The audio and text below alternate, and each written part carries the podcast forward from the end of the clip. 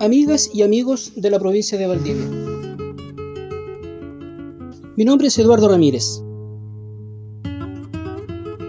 En política, lo que se puede hacer y no hacer tiene que ver con hechos fundacionales. fundacionales.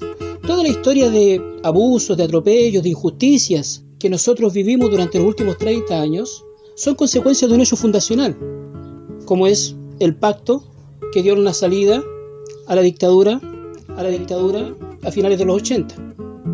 Nosotros ahora tenemos la oportunidad de generar un nuevo hecho fundacional, cual es el de una asamblea constituyente, asamblea constituyente que funciona con la participación activa, decidida y vital de asambleas que funcionan en los territorios, de cabildos que funcionan en los territorios, cabildos que funcionan en los territorios. Por eso en los días que van pasando se hace urgente reactivar las asambleas territoriales, reactivar los cabildos en la perspectiva de construir una agenda, en la perspectiva de construir un programa, de construir ejes programáticos comunes y en la perspectiva, por supuesto, de levantar candidaturas legítimas que representen los liderazgos reales desde los territorios y que lleven los contenidos y las aspiraciones del pueblo organizado a la convención constituyente. Esa tarea pura, esa tarea pura y es la que hay que resolver lo más pronto posible.